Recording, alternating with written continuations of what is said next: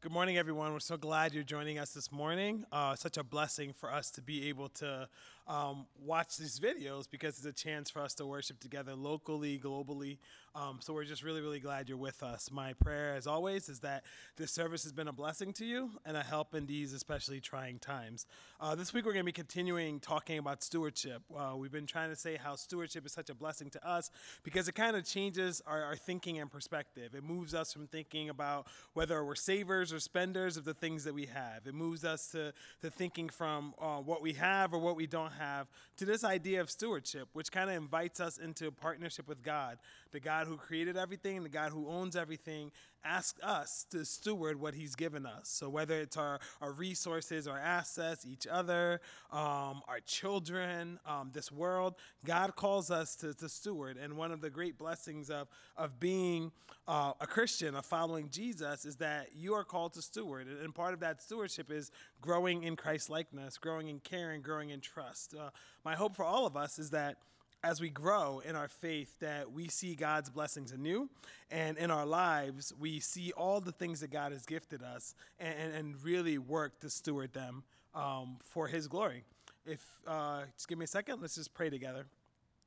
Our Father God, we thank you so much for um, just the blessing we have to to follow you, the blessing we have to not only be gifted by you, but to, to give our gifts to you for your glory. Lord, we thank you to everything you've given us. You've asked us to steward for your kingdom come and for your glory. Lord Jesus, we thank you especially this morning as we think about each other and how you've called us to love you, but also to love one another. Thank you for the gift of each other. Thank you for the blessing of stewarding one another. And thank you for this call. Help us to answer it with our lives. In your holy and precious name, amen. This morning we're going to talk about stewarding one another. Before we get there, we're trying to recap a little bit. So we start off saying that God calls us to steward our resources. That is our money. So we start off by saying, God, our resources, our money, it belongs to you. What we have should be for the kingdom. So we're giving it to you. Then we talk about stewarding our assets. And the idea there was, was simply, God, all that I have belongs to you. And that by obeying God's call, whether it's in hospitality or, or how we serve one another um, with our assets, by obeying God's call to be hospitable, we can steward them. Well, this morning we're going to talk about stewarding one another. And in this, we say, Yes, God, all of us, all of I am belongs to you. But we also answer Scripture's call and, and Christ's call, and, and, and, and really the call for us to also say, Lord, we also then belong to one another. So our faith is not just about, you know, our relationship with God, but it's also our relationship with each other. So God, all of us belongs to you, yes. But Lord, we also belong to one another. There's a message we see throughout the scripture. It's a message we see um, in the New Testament, especially when it's talking about the church, God's people. And, and the message kind of seems to be um, led by these four themes You belong to each other, so love one another. You belong to each other, so serve one another. You belong to each other, so build up or encourage one another. You belong to each other, so stay united. Um, if you have your Bibles, turn with me to Ephesians chapter 4. Ephesians chapter 4, I'll be reading verses 25 um, and then to the very beginning of chapter 5 up to verse 2. So Ephesians 4 25 to 5 2. Starting at verse 25.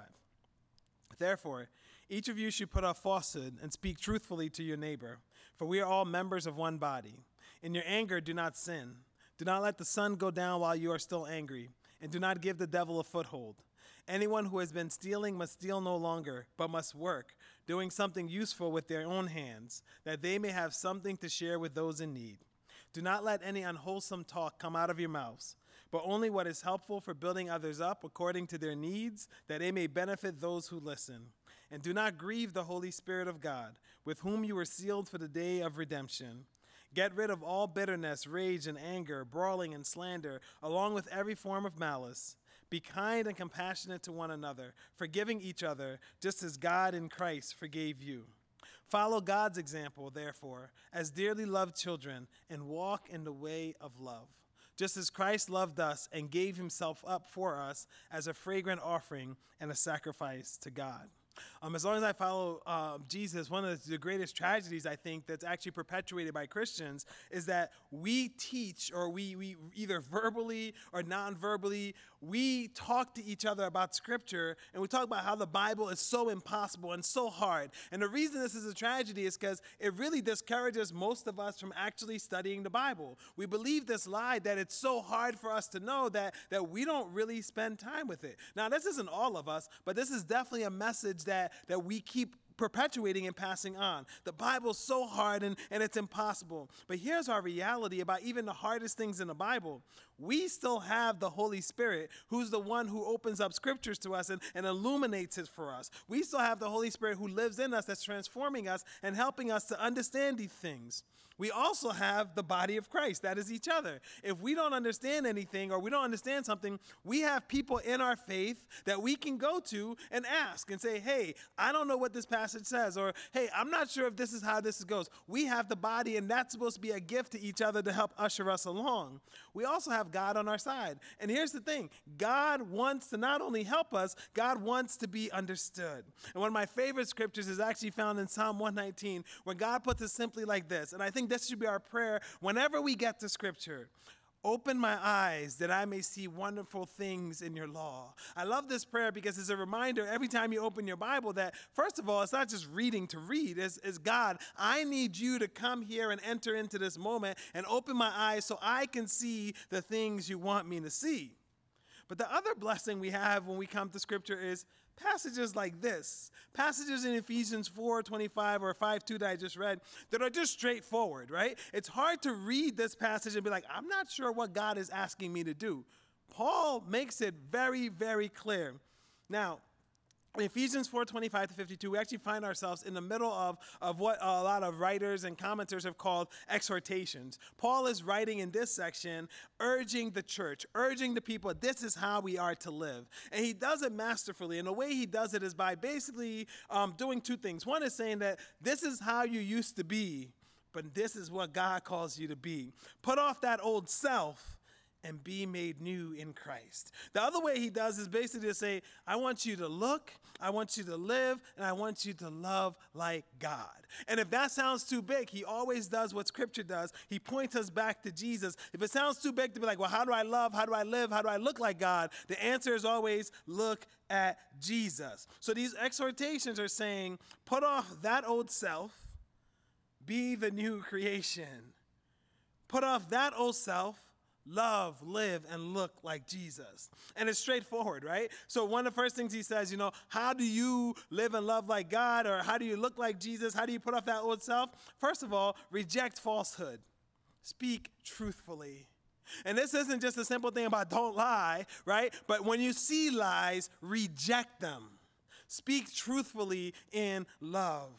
And then, probably one of the most fascinating passages, I think, and it's found in the Old Testament and the New Testament, is this commandment that when we are angry, not to sin. A lot of times when we think about our anger, we says, "Well, I was so angry I couldn't control myself." But Scripture seems to think that it's possible to be angry and not sin. And if you remember to James, the, uh, the, the, brother of Jesus, really, when he says, you know, death is really sitting at your door. And he talks about death, uh, uh, he talks about sin and death as this idea of something that literally it starts off as a thought, then and then it grows inside of you, and what births out is sin. Meaning there's a process, meaning that, you know, when you are angry, you have a choice whether or not to walk in that anger or to act out of that anger. And the reason this is so important is because angry leading to sin does not look like God. Because in the Old Testament and the New, God gets angry, but we know God cannot sin. And Paul says the reason this is so important is because when we let that anger move from thought, when it grows inside of us and then it bursts out into sinful action, we actually give the devil a foothold. Now, when I was a kid, um, the older ladies in church would always say that, don't give the devil a foothold. And I didn't know what it meant. You know, I just thought it meant like, okay, well, don't let Satan rule over you, you know? But the idea here is that when you're this new creation, when you live and love like Christ, when you're taking all these steps closer to, to Christ, if you're angry and it leads to sin, all that progress that you've made, it's almost like a warfare term, right? It's like you've conquered all this land, you've made all this progress, but when you're angry and you sin, you actually give up ground to Satan. So when we think about foothold, sometimes we think of like, you know, maybe he has a little control, but no, no, it's saying all this progress you've made, it may not be neg- negated, but you definitely take steps backwards. And Paul continues with these exhortations, straightforward. You know, if you're stealing, stop stealing. If you're taking advantage of people, stop taking advantage of people. If you know you're doing something that's wrong, stop it. Now use your hands not to steal, not to take advantage, not to, to, to, to look out for yourself, but use your hands to actually do good. In this, Paul reminds us that we are God's workmanship, we are God's masterpieces, that we have been created in Christ Jesus to do good works. And what I love about this passage is you go from stealing and taking advantage and taking what's not yours to actually using your hands for good. And you use your hands for good. And what I love here is Paul is saying, yes, you should work instead of stealing, but it's not just or not even for your good, but it's to help others and it's to, to really help the community around you. And he continues, our words. Use your words not to tear down, but to build up. And, and I think this kind of this kind of makes it uh, uh, set in stone that who Paul is talking to here is everybody. And the reason I think this is important is because a lot of times we read scripture and we're like, well, that doesn't pertain to me, or, or is he talking about unbelievers? I love these exhortations because Paul is basically reminding us just because you now believe in Jesus does not mean you're perfect, does not mean you're not capable of, of walking in the wrong direction, doesn't mean that you can't sin.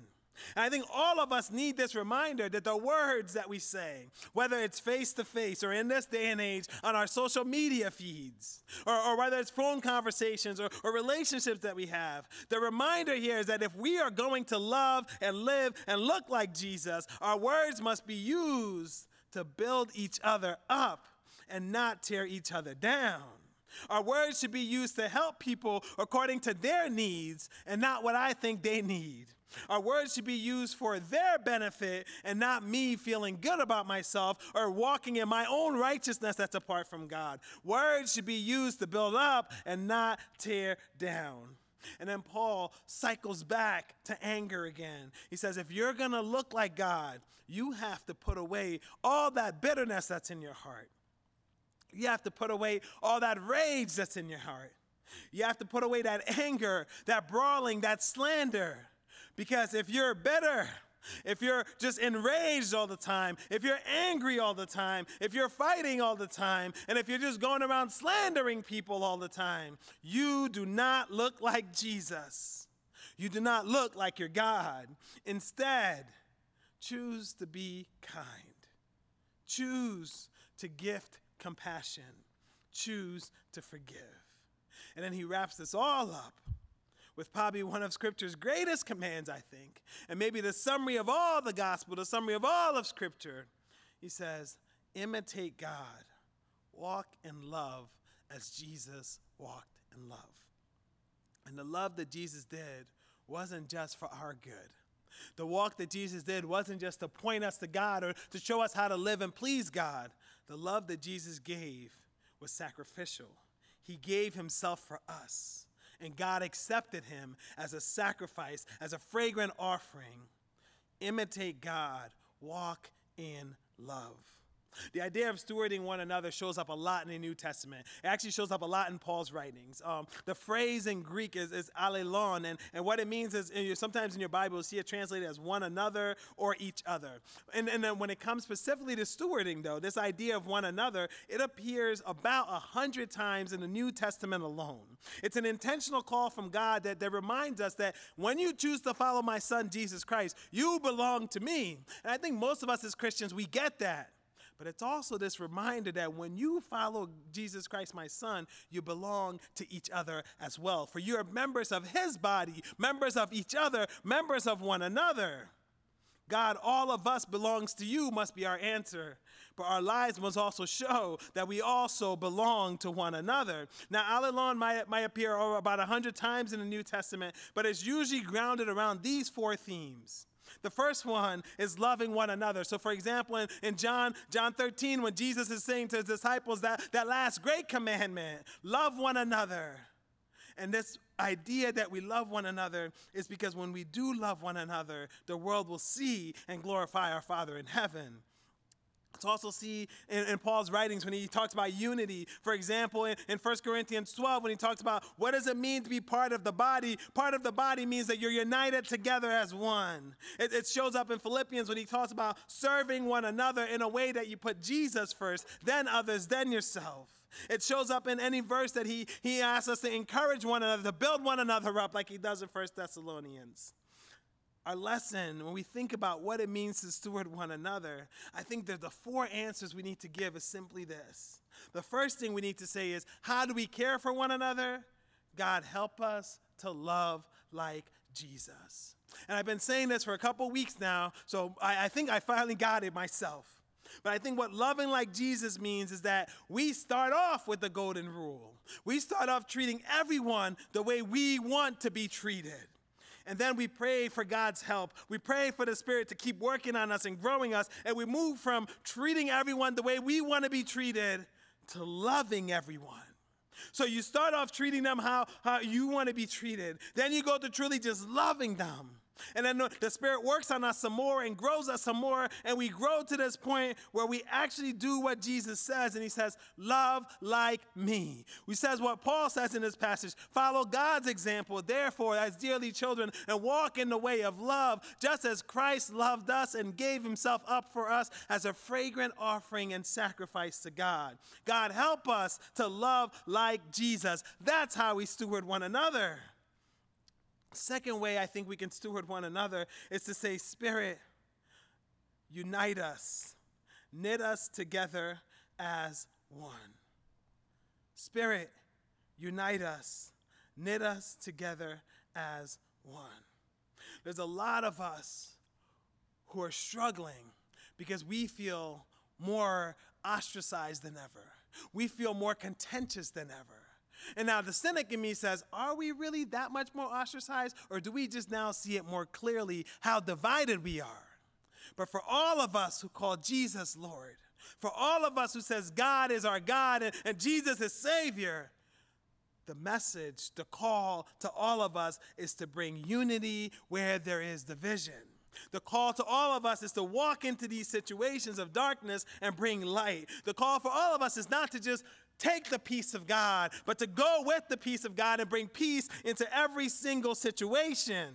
God knit us together as one. Holy Spirit knit us together as one. The way we steward one another is working for unity in Christ. The third way we steward one another is simply to say, God, teach us to serve. God, let our lives be lives of service. You know, one of the ways God the Father loves us is that God always works for our good. And the challenge I had this week in thinking about this point was what if that can be said for all of us in our relationships? What if every single person you know looks you in the eye and believes in their heart and has evidence from your life and their life together that you work for their good? Not just that you're not a selfish person, not just that you are you're a loving person, but when they look you, they truly believe, "Oh my goodness, you work for my good. You truly steward me by looking out for me." You know, I have a couple of friendships like this and it's really a blessing.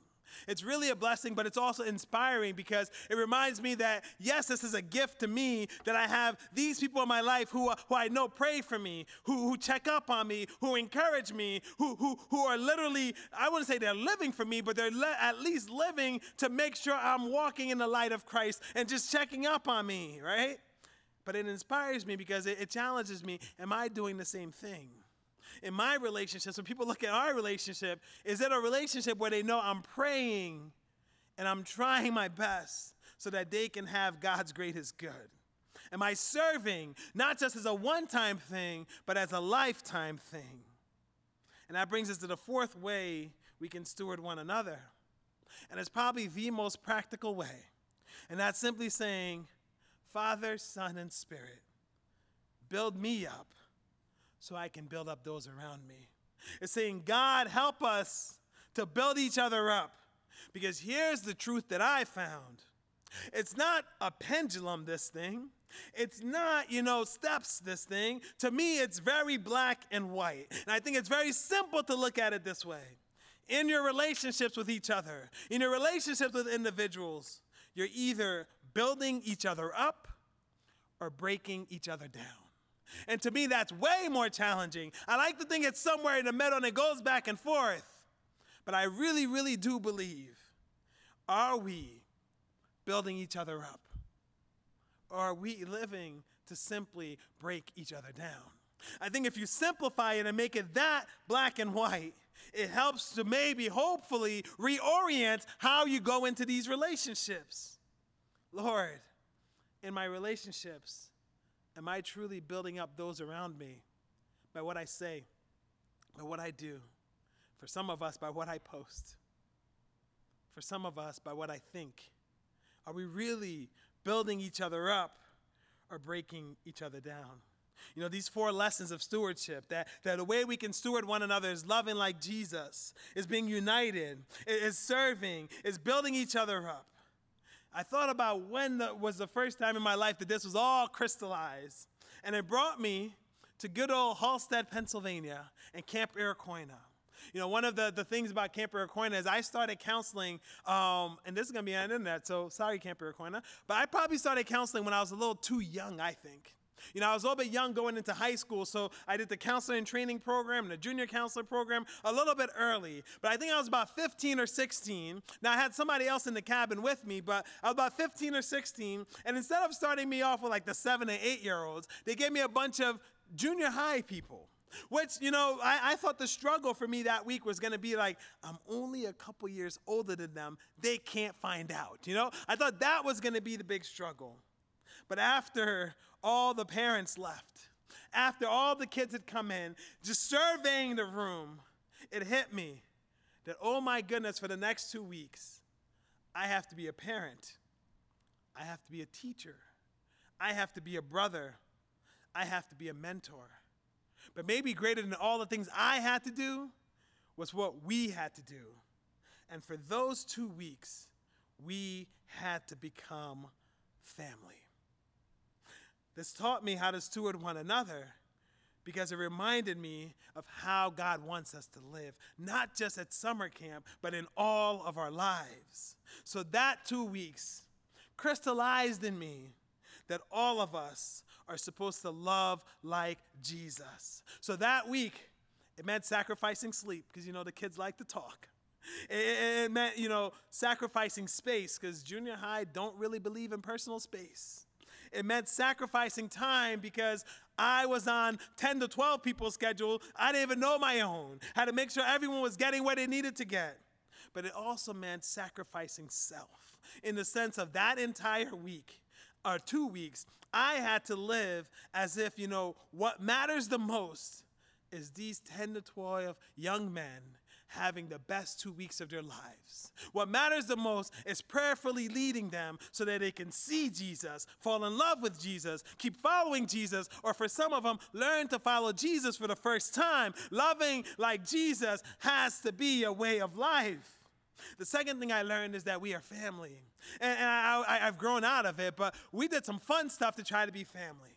You know, we had meals where I would say, okay, every other table is doing something different, or every other table is doing something regular, so we're gonna do something different. So every meal then it became a tradition that on our way to dinner or breakfast or lunch, someone would come up with something that we would do to be different. Sometimes we didn't talk, which is really impressive for junior high boys, I'm telling you. But there are some times where they said we wouldn't use utensils. And there were some times where, you know, we would only use our right hand or only use our left hand. They weren't that complicated. But you see, what these little things did is it, it told them that they were together as one, doing something. They could see their unity by working together for whatever little rule they came up with. And this idea of, of being family, it has to be intentional, it has to be with the right spirit, but it also has to be in deed and in truth. And they also learned that week how to serve one another. So when we start off the week, you know, we have a, a, a cabin checks, and you had to clean your cabin. And we start off on Monday. Everybody was worried about is my stuff all lined up and right. But what I loved is by the end of two weeks, people were rushing doing their stuff to help out one another. The idea of service wasn't just something we talked about, but it was something we practiced. And that's the beauty for all of us. If we want to steward one another, if we're all going around serving one another, it becomes contagious and it becomes a way of life. And then maybe the last thing, and maybe the hardest thing, was teaching myself as I try to teach junior high boys that words matter, that what we say to each other matters that what we think about each other comes sometimes out in our words, but that matters too. But this idea of being intentional to encourage, encourage, encourage, of being intentional to build up, build up, build up. And that's a lesson I forgot about all those years ago. But it's a lesson I think we need even in our world today. What if all of us who choose to follow Jesus can simply say, My goal in life to steward you is to encourage you, is to build you up, and to not tear you down. Stewarding one another says, God, we belong to you. But it also says, God, we belong to each other. I want to close this by reading by um, two prayers that I kind of fused together. One is by a, a great um, theologian and, and, writer. I think the Catholic Church calls her a doctor of the faith, Teresa of, of Avila. And I love this prayer because she reminds us of, of what it means to die to ourselves so that we can serve. And the brethren in Christ, this other one is John Wesley, who we pull from as one of our streams. And this prayer just simply reminds us that we belong to each other. Let's pray. Govern everything by your wisdom, O Lord, so that my soul may always be serving you in the way you will and not as I choose. Let me die to myself so that I may serve you. Let me live to you who are life itself.